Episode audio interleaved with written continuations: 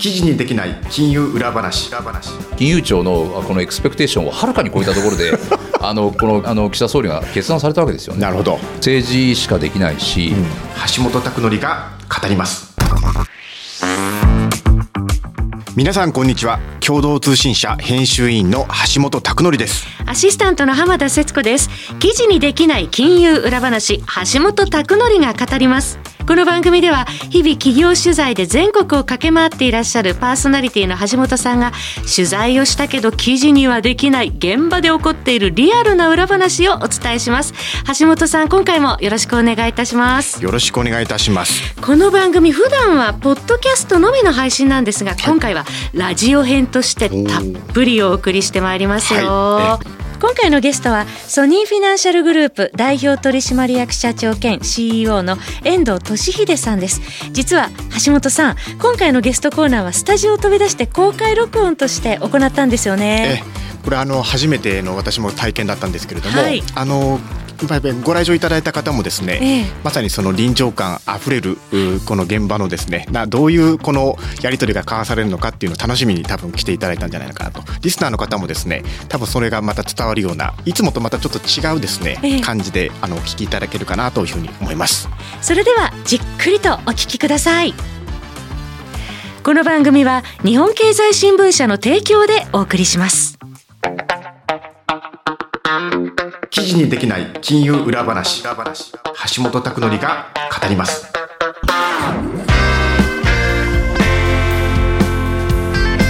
橋本の徹底取材。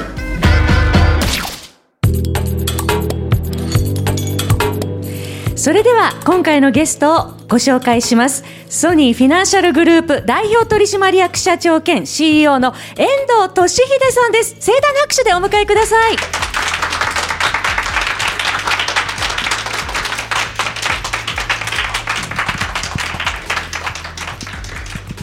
遠藤さんどうぞよろしくお願いいたします。よろしくお願いします。えそれでは初めにプロフィールからご紹介させていただきます。ソニーフィナンシャルグループ代表取締役社長兼 CEO の遠藤俊秀さんは1982年東京大学法学部をご卒業後大蔵省現在の財務省に入省されまして金融庁では監督局銀行第一課長監督局審議官そして検査局長監督局長などを歴任されました。2018年7月に金融庁長官。20年7月に退官されまして20年11月にソニー現在のソニーグループシニアアドバイザーに就任され今年23年6月より現職でいらっしゃいます。よろしくお願いします。よろしくお願いします遠藤さんは6月に、えーと、ソニーフィナンシャルグループの CEO に、まあ、あと疲れた。でその前は、まあ、ちょっと期間あったんですけどアドバイザーとかあってその前が、まあ、金融庁のその長官っていうところだったんですけれどもいかがですか？6月から、まあ、あのなななんだろう 6, 6ヶ月ぐらいでしょうか？経って、ね、はい、変わったところがあるのか特にないのかいかがでしょうか？ええそうですね。あの今まで役人やっててそれでまあ民間の一応あの企業のトップになったんであの変わったところがあるのかってよく聞かれるんですけどもね、まあ、正直あまり変わってないんですよ。変わってない、ええ。あのなんていうんですかね。私ももっと変わるかなと思ったんですけれどもでも結局あの人の集まりですしね。人の組織ですし、うん。はい、でその人の組織をこううまくまとめて何かこうあのこのことを成し遂げようっていうことなんで。あんまり役所もですね民間企業もそんなに違わないなというのがまあ正直結局は人の問題であり、えー、と思いますけどね、ということですね。えー、いやあのこれは、まあ、あの遠藤さんも全然違うお考えでも全然構わないと思うんですけど私なりに、まあ、その2024年っていうのはどういう年になるかっていうのを考えると一つのポイントとしてはちょっとですねこれまでの日本ではあのなかったことが起きるんじゃないのかなと思っていましてでそれは何かっていうとあの驚異的な人手不足の時代が来ると。もっと言い換えるとですね供給が制約される時代が来ると。つまりこれまでの常識っていうのはその景気がいいのか悪いのかで需要はあるのかないのか。で需要があればいいじゃないかと。儲けられるじゃないかというわけですけれども、まあ、2024年からはですねえーと、需要があったとしても生産できるのかとあるいは供給できるのかと人はいるのかとこれまで考えなくてよかったその十分な生産力っていうのを持ってるのかとこれがその問われるようなこれまでなかったような時代になってくると思うんですね。なんていうんですかね、えっと、もうそれはしょうがないですよね、うん、義分のものとして、はい、じゃあそれをあのどういう形で克服していくのかということを考えなきゃいけないし、うん、まあ、あの金融機関なんかの場合、まあ、金融機関以外にも他にもメーカーなんかもそうなんでしょうけれども、はい。例えば今、えっと、人口減少ではあるし人手不足ではあるけれども例えば副業なんかは普通に企業がこう、えっと、認めてるじゃないですか、はい、増えてきました。あれは結局その一人の人間が、えっと、その、えっと、企業だけにこう飽食してるんじゃなくて、うん、自分の実力っていうのは他のところでも発揮しろよというような形で補い合ってるわけですよ、ね、はいでそれはあの、えーと、企業にとってもやっぱりそういうふうにやってもらった方が生産性が維持できるということもあるだろうし、えーと、その働いている本人にとってもですねその一つの企業だけで自分の力を発揮して、うん、その企業の中の人間関係に悩むなんてことじゃなくてちゃんと週末はとかあるいはその5時以降はどっか別のところで自分のその価値を提供するということがあるんで私はの個人の働き方としても方としてもですね、うん、あのそういう人口減少の中で大きな社会的には課題があるかもしれませんけれどもでもその中で、えっと、こうやりようがあるんじゃないかでそういうやりようの一つとしてそういう副業っていうものを解禁するという流れがあるんじゃないかなと思いますけど、うん、もうすでにその何とかしようとして環境の変化に、まあ、あの適応しようとしているというふうにも見ることができるということですかね。できるんじゃないかなと思います、ねうん、なるほどね。このじゃあ生産力はあるのかっていう視点で、じゃあ例えば企業へその金融機関が融資するときに。市場はありますねとか需要がありますねじゃだから貸しますだけだったと思うんですけど生産力を十分にその具備しているか持っているかとっていう視点って果たしてあったのかなとかまた違うその視点でもまとめられることも出てくるのかなと思います。もう一点ですねちょっと面白いなって最近思ったことがあって、えーと上場している銀行ですね。これのですねあの統合報告書っていうのがこのほどほぼ出揃ってるんですけれどもあのリンクモチベーションさんっていうこの会社がその調査したところですね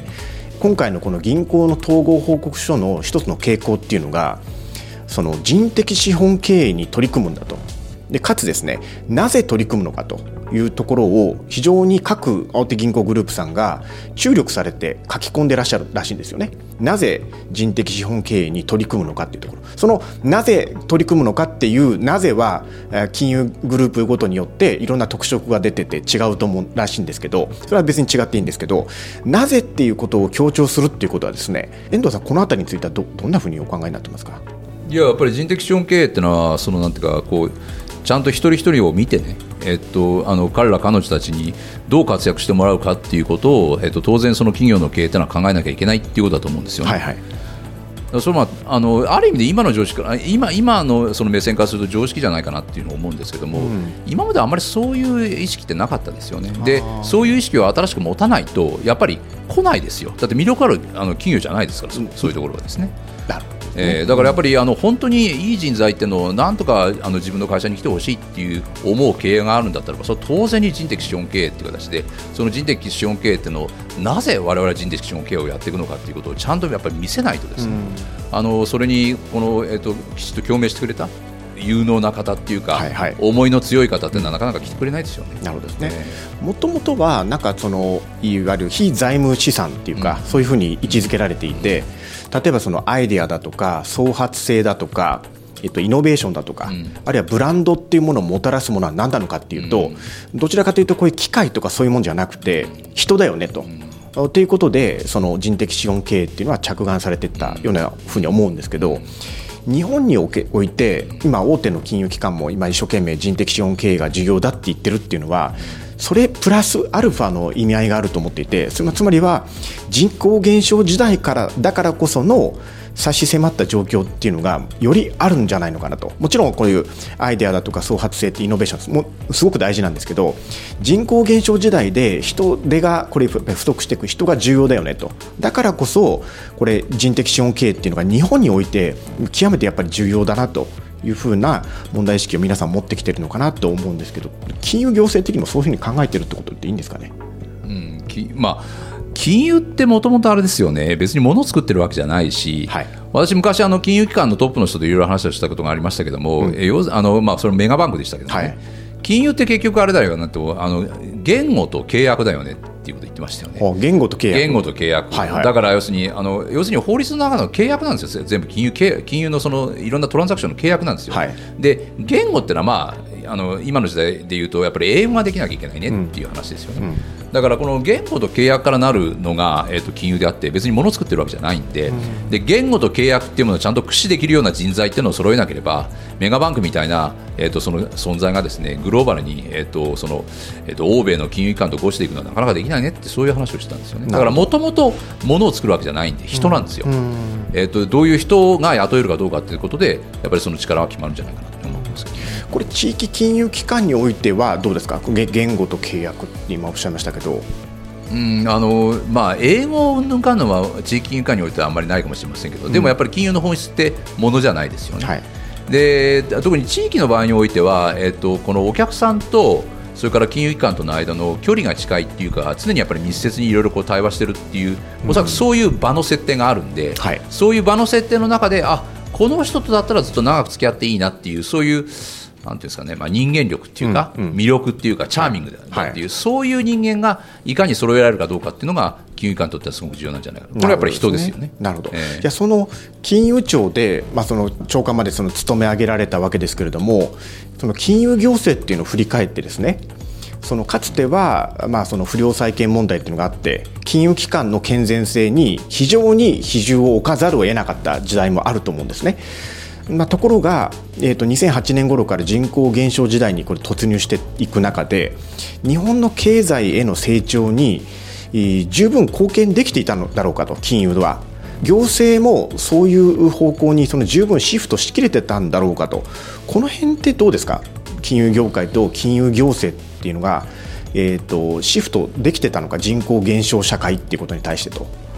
あの人口減少社会っていうことに関してはマクロで人口はいよいよ減少し始めましたねっていうのはその、えっと、統計的には知ってました、はい、だけどそれがちょっと具体的にあのこの社会的にどういう形で現れるのかと、うん、でそれに対してその金融なり金融行政っていうのは何か手を打つことができるのかっていうことについてより具体的に検討しそれを実行しようとしたのかっていうとそれはなかったですよね。うん。えー、そこまでやっぱり具体的な想像力ではなかったですね。なるほどですね。えー、ちょっとあの私のキャラはもうあのなんでしょう、もうズバリと言っちゃうあのキャラなんでこういうことちょっと聞いちゃいますけど、某大手銀行のまあシステム障害問題っていうのがあってですね。うん、でよくそこでそのあの言われた象徴的な言葉なんですけど、まあ言われたことしかしない銀行組織だと。でその言われたことしかしない組織を作ってきたのは。ややもすると言われた通りにしなさいと。もしくは余計なことをするなっていうふうに言ってきた処分庁たる金融行政なんじゃないのかと。その一端があるんじゃないのかと責任のと。とも思えなくもないんですけど言われたことしかしないっていうこの組織文化。この辺り言われたことしかしないっていうことと,、えーと、そそこからまあ脱却することの難しさというかやらなきゃいけないこと。そのあたりどういうふうにお考えなあの金融行政から見られてきたのかなと。ちょっと率直にお聞きしてみたいんですけども。おそらくですね金融行政っていうふうに議論するときはこの不良債権問題があってでバブルが破綻した後から、えー、とそのえーまあ、デフレ時代が始まって、はい、えー、その金融機関というのはどういう役割を果たしてきたのか、金融庁というのはどういう形で金融機関に接触してきたのかというようなことが問われるんですけども、はい、金融行政っていうのはですねあのおそらくはその DNA 的にはですね戦後からずっと、まあ、当然のことながらあるわけですよ。で戦後の金融行政というのは今の、えっと、中堅若手の方っていうのはあんまり知らないかもしれませんけれども護送船団行政というのがあったんですよ。はいで護送船団行政というのは完全にそのあの箸の上げ下げについてその、えーと、当時の大蔵省銀行局だったら大蔵省銀行局がこの指導してたわけですよね。うんはい、でそういうなんていうんですかねあの結局金融機関というのはそういうものだっていうことが DNA として私刷り込まれてると思うんですよ。うん。金融業っていうのは例えば銀行って株式会社ですよね。で多くは上場株式会社ですから上場株式会社の他の企業と同じような形の行動をするかってそんなことないわけですよ。免許業種だから当たり前じゃないかっていうこともしれないけども免許業種だってその免許業種である前に株式会社なんですよ、はい、上場株式会社なんですよ、うん、で上場株式会社としての独自性っていうかねこのガバナンスの秋とかいろいろあっていいと思うんですけどもそういう発想って全くなかったし金融機関自身がなかったし大蔵省自身もなかったですはっきり言って。やっぱりあの免許業種なんでで、えーと、護送船団行政の中でで金融っていうのは特別だから、うん、金融っていうのはその、えーと、一社たりとも、はい、一行たりともやっぱ破綻してもらっちゃえば金融システムが崩れるっていうそういう常識だったわけですよ、はい、だけどそれ本当にそうなのかと。うんいうことをこうなんていうかあの問い詰めるっていうかですね突き詰めることはなくてずっと来て結局不良債権があのバブルが破綻して不良債権問題が起こって、はい、でその後初めてあ我々がやってきたその、えーと、この金融行政というのは何だったのかなとか、うん、あるいは金融機関というのはどうあるべきなのかなっていう本質的な議論というか本質的なこのなんて言いますかあのこの、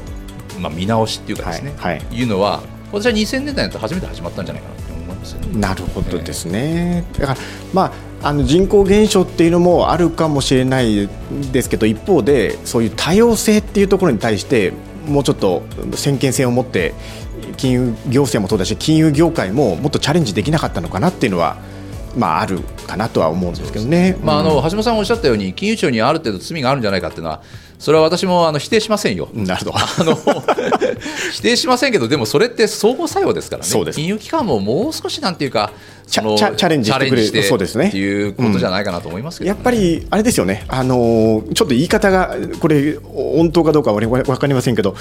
押し切られるというか、やっぱり世の中の変化をやっぱり金融行政も受けて、うん、これちょっとさすがにこれは自分たちも変わらなきゃいけないっていう部分もあるとは思うので、確かにだからチャレンジするってことは金融業界としても大事ですよね。ね。今はむしろチャレンジを奨励しているわけですから、もちろんそういうことですね。でただですね一方でこれあの今の金融仲介、まあ、金融仲介という言葉をもうちょっと簡単に言うとお金の貸し出しですね。融資ですね。のところに行くとですねうんちょっとこれどうなのかなと本当思うんですけどこれやっぱり現場の今銀行の人に話を聞いても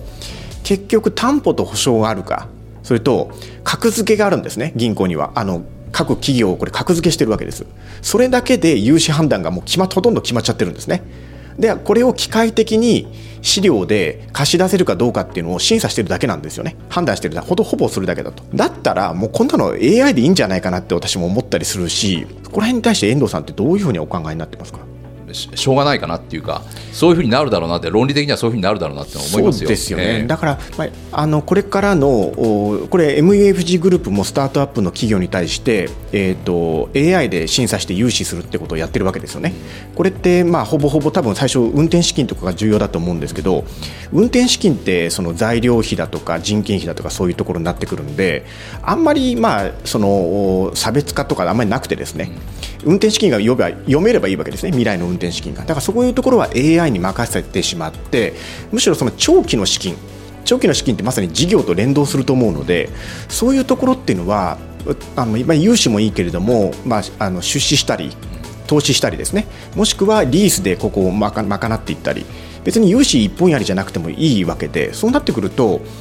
貸し出しだけじゃなくて総合コンサル機能ってみたいなところが長期の業務には求められてきててそれはあのある意味で、まあ、障害担当の昔の話じゃないけどやる気にもやりがいにもつながるかなと思うんですけどつまり銀行のこれまでの常識だから全部融資が AI な AI になればいいって別にそういうこと言ってるんじゃなくて人間がやるやるべきあるいはやりがいを持てる仕事の領域とそうじゃないところの区分けなんですけど遠藤さんはなんかそのあたりなんかお考えっていうかどどうなっていくだろうなと。人のいやあの、うん、おっしゃる通りだと思いますよ。あの大きな流れの中で特にこの AI を中心としたテクノロジーがこれだけ進歩している中で、えー、と昔通りのビジネスっていうのは昔通りの仕事の仕方っていうのがそのまま通じる通じるなんてことはありえないですよ。うん、えー、でだけどそのなんていうんですかね、えーと、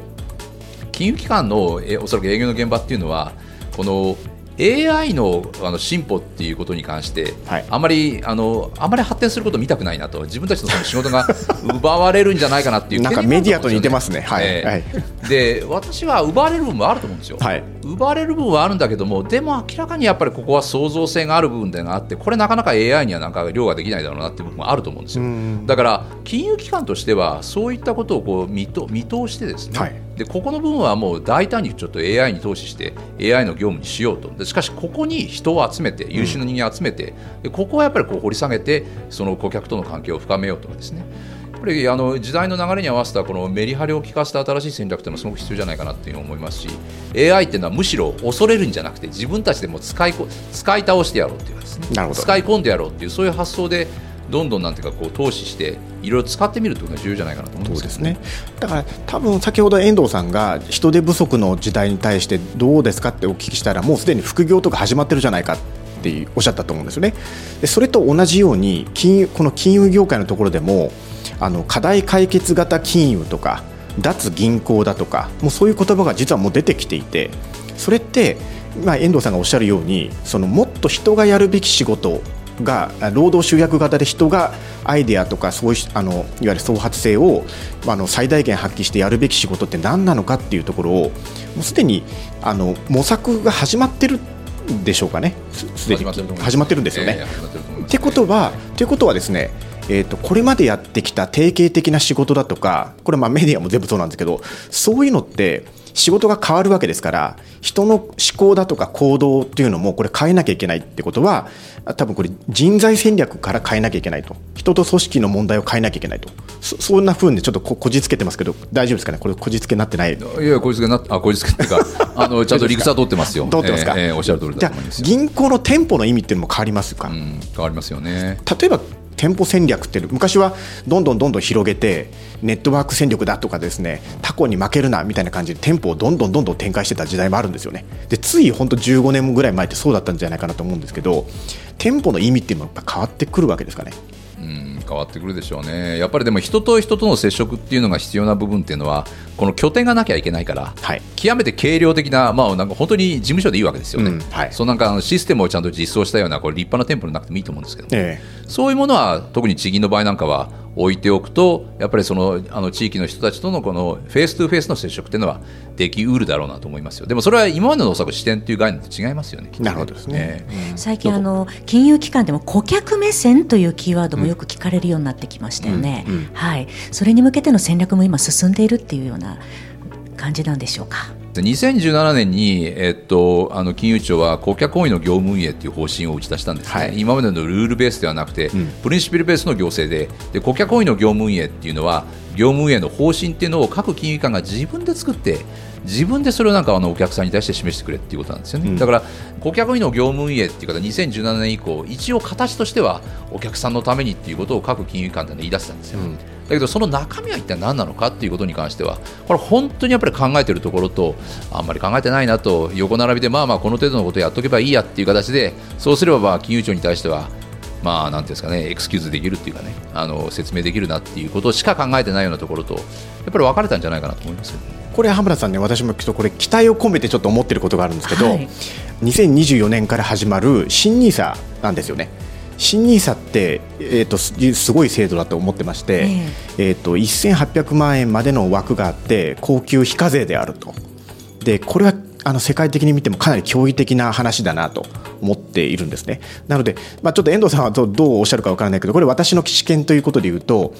えっと、三菱 UFJ アセットマネジメントでしたっけ？今会社の名前は、はい、あの EMAXIS スリムっていう商品がありますよね。個人投資家の方にもすごく人気ですよね、えー、今。あのオルカンとかねオールカントリーとか、はい、なんかあの S&P500 とか言ってますでしょ、えー、あれって私ねとんでもないすごい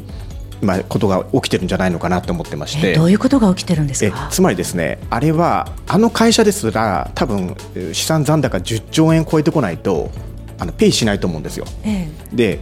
あれの商品に SBI 証券も楽天証券も同じような手数料体系のもので対抗せざるを得なくなってるんですね。はい、ってことはですね誰も儲からないんですね金融機関は。手数料もかなりどぎどぎついことを言うと、えー、EMAXIS スリムっていうのは誰も儲からない世界を、えーと、作りつつある。でそれに対して他も同じような商品を出してこなきゃいけないから金融機関は誰も儲からせないような戦略とも私は言えると思ってまして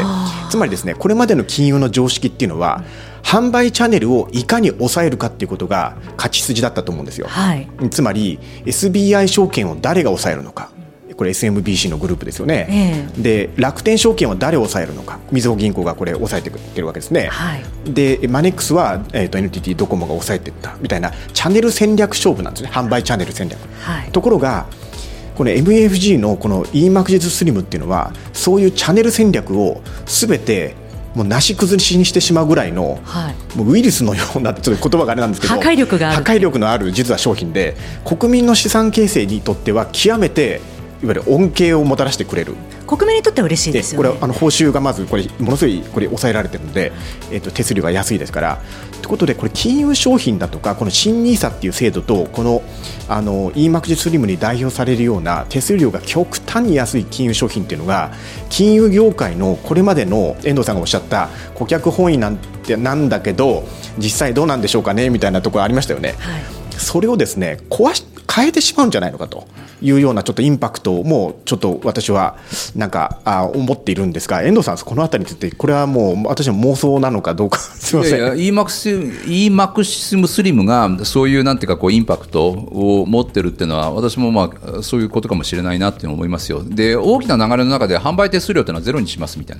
な。もともと積立 NISA 販売手数料ゼロのものをこう、えー、と入れてるわけですけれども。そ,、でそれ以外にも例えば SBI 証券であるとか楽天証券であるのはじゃあ株の取引に関しても手数料ゼロにしますっていう形ですよね、はい、でそういうことにやっぱり対抗できない金金融機関っていくらでもあるわけで。ありますね。でそうすると今後どうなるんだっていうことは確かに注目されますけれども顧客本位っていうことに関して言えばですねこれは金融庁が2017年の顧客本位の業務運営でこれ言って目指す姿は一体何なんですかということを示してないわけですよ、うんはい、それは自分たちがやっぱりこう考えるべきあの、うん、えーと、ね、姿だと思ってるんですよ、ね、で私は顧客本位の業務運営というのは何かというとですねそういうふうに一方的に自分たちの手数料をゼロにして、うん、全部お客さんのためにその商品を提供するんだっていうのは私それ顧客本位だと思ってないんですよ。なるほど、えー顧客本位っていうのはやっぱり非常にいい金融機関がですね持続可能性を持たなきゃだめなんですよ。うん常にやっぱりその時代その時代においてそのお客さんの状況を見ながらいろんなサービスを提供していくっていうのがその本来あるべき顧客本位の、えっと、金融機関の姿であって、はい、もう大出血で自分たちは全く儲からずに全部お客さんに還元しますって言ったらその金融機関潰れちゃいますよ。おっしゃる通りです、ね、だって持続可能じゃないじゃないですか。あのそういうビジネスっていうのを無理無理展開するっていうこと自体はやっぱり自分も持続可能しながらしかしお客さんのためにいろんなそのサービスを展開するっていうそういう基本的な金融機関の私態度としてはちょっといかがなもんかなと思いますけどね。もしかしたらですよ。これ別に MFG の肩を持つわけじゃないんだけど今7兆円まで来たんですよね。で多分10兆円超えてくるとペイし始めるわけですね。あと3兆円ですね。そうですね。そうなってくると結構これ夢じゃなくなってきててもしかしたら自分だけはなんとかペイすると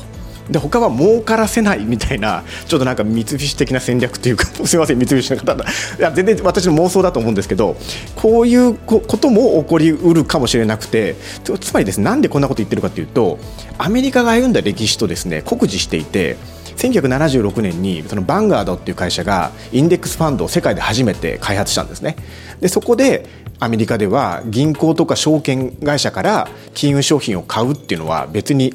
あの当たり前じゃなくなってきたということがあるんですよね。なのであのまたこの多分地方銀行だとかいろんなその信用金庫ですね。だとかあの、ま、郵便局ももしかしたら郵ゆうちょ銀行もそうかもしれないんですけどあのこの新 NISA のこの制度っていうのが自分たちはこれどういうふうにお客さんと向き合っていくの？これ JA もそうだと思うんですよ。っていうのがちょっとあの厳しく厳しくっていうか改めてこれ金融庁がどうじゃどうだじゃなくて自分事としてどうなんだっていうのが問われてくるような感じを私はしてるんですけどそこはやっぱり遠藤さんもそうそうなってくるだろうと思あのやっぱりあの NISA の制度っていうことに関して言えばこれは素晴らしい制度だと思いますよ。うんはい、あのやっぱり私は、えー、とちょっと僭越ですけどあれ岸田政権のこれまでの岸田政権のあの政策の中の最大のヒットだと思いますなるほど、えー、はいもともとですね NISA っていうのは日本 ISA ですからあれはあの ISA っていうあのイギリスの制度を真似したんですね。はい、で僕ら入れるときにあの ISA っていうものを目指したかったんですよ。だけど日本のその、えー、と行政と政治の常識からするとああいう姿に一気にいけないんですよ。なるほど。税制改正っていうのは毎年毎年の交渉の積み重ねで、うん、もう勝ったり負けたりみたいな形でですね少しずつ少しずつこう変えていくんですよね。うん、だから大きくあの国民の期待っていうのを一手に集めるようなそういうすごい改正ってできないんですよ。できなかったんです、はい、だけどあの NISA に関しては、ね、もう要するに行政の金融庁のこのエクスペクテーションをはるかに超えたところで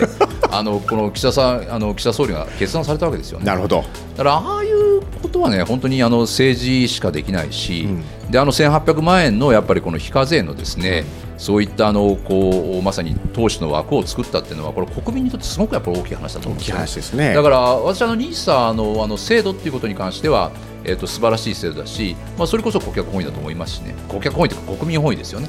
というふうに思いますしでそういった制度を前提にして金融機関がどういうふうに動くのかっていうのはこれはまあその先ほど言ったようにあの MUFG が非常になんかしたたかに動いているとかねいろいろ出てくるかもしれませんけど、まあ、それはそれでそういうものを義務として自分たちはどういうふうになんかこうサバイブしていくのかっていう形で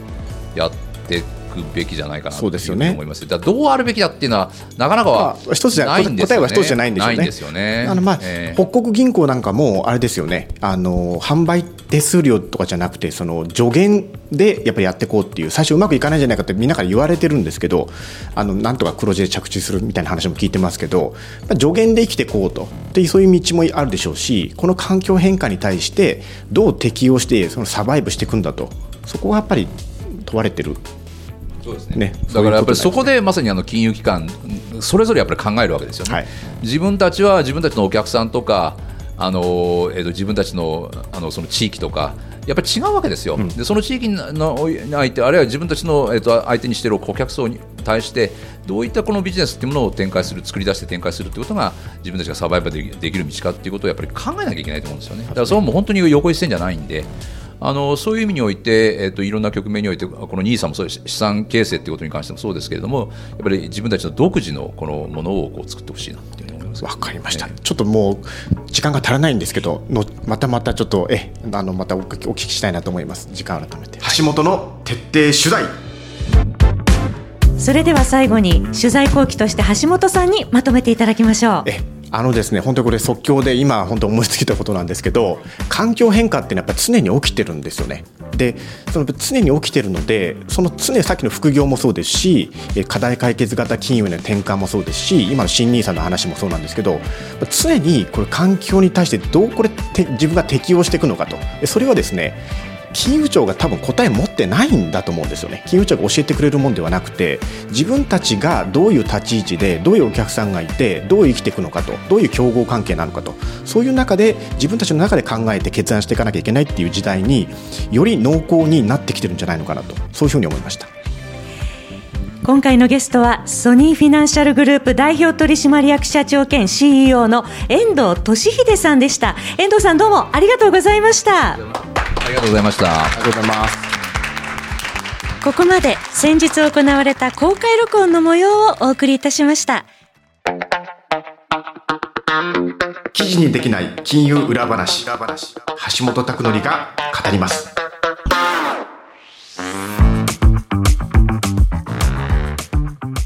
記事にできない金融裏話橋本拓典が語ります。ラジオ編。そろそろお別れのお時間となりましたさてお聞きいただいた公開録音の模様まだ続きがあるんですがこの続きはポッドキャストで1月3日水曜日の朝に配信いたします。詳しくは番組ウェブサイトをご覧ください。ここまでのお相手は共同通信社編集委員の橋本拓典と浜田節子でした。次回もとっておきの裏話ご用意いたします。この番組は日本経済新聞社の提供でお送りしました。